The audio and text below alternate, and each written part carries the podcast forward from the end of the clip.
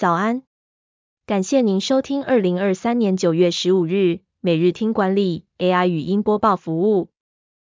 每天早上七点，用五分钟带您快速了解最受欢迎的商业新闻和职场话题。欢迎您至 Apple Podcast 或 Spotify 搜寻每日听管理，并订阅节目，还能一次浏览过往集数。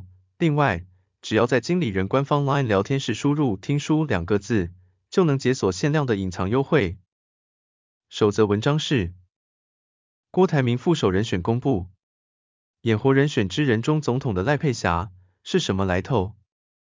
十四日早上八点半，郭台铭举行记者会，宣布其总统副手人选为艺人赖佩霞。消息一出，引起网友一阵讨论，直说这是人选之人第二季。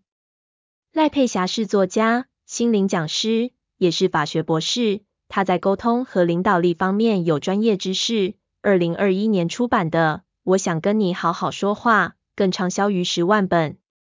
郭台铭选择赖佩霞担任副手的原因是看重他的沟通技巧，希望能凝聚台湾社会的共识，走向团结。赖佩霞表示，他接受这个任务是为了整合在野，与民众、媒体、同仁沟通。第二则要带您关注。CEO 离职，公司更裁员三分之一，高层相继出走，现监管挑战，币安怎么了？币安交易所美国分公司，币安美国的发言人证实，CEO 布莱恩施罗德离开了公司，公司也将裁员约三分之一，也就是一百个职位。对于美国加密货币交易所来说，今年可以说是相当艰难的一年。美国证券交易委员会于今年六月起诉币安。指控其涉嫌违反证券法，并对币圈带来不小的影响。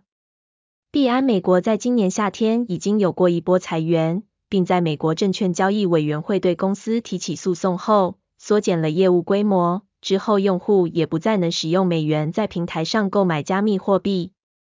数据显示，币安美国的月交易数量大幅下降，从一月份的一百零五点八亿美元下降到本月的七千万美元。第三则新闻是，行政院拍板，一百一十三年元旦起，基本工资调升至两万七千四百七十元，基本时薪调涨至一百八十三元。行政院拍板，为保障基层劳工维持基本生活所需，同意核定本次基本工资调整方案，每月基本工资由新台币两万六千四百元调整至两万七千四百七十元，调升一千零七十元。调幅约为百分之四点零五，每小时基本工资则比照每月基本工资的调整幅度，由一百七十六元调整至一百八十三元，调升七元。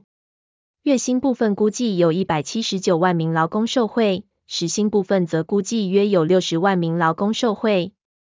劳动部表示，基本工资三万元是政府努力的方向，即便面临疫情及全球经济衰退的冲击。仍会每年检讨基本工资，且逐年稳健调升。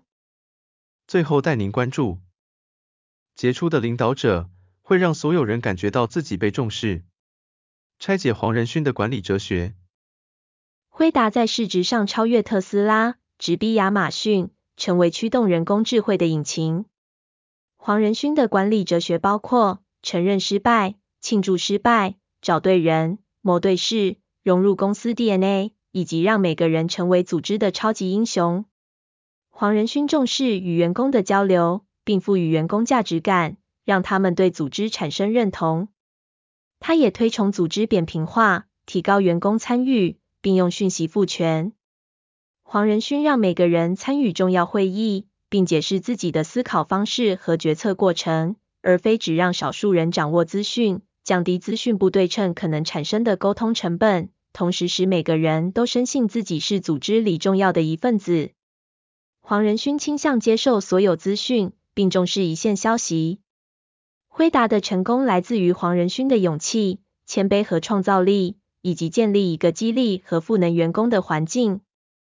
感谢您收听，我们将持续改善 AI 的语音播报服务，也推荐您订阅经理人电子报，我们会将每日 AI 播报的文章寄送到您的信箱。再次感谢您，祝您有个美好的一天。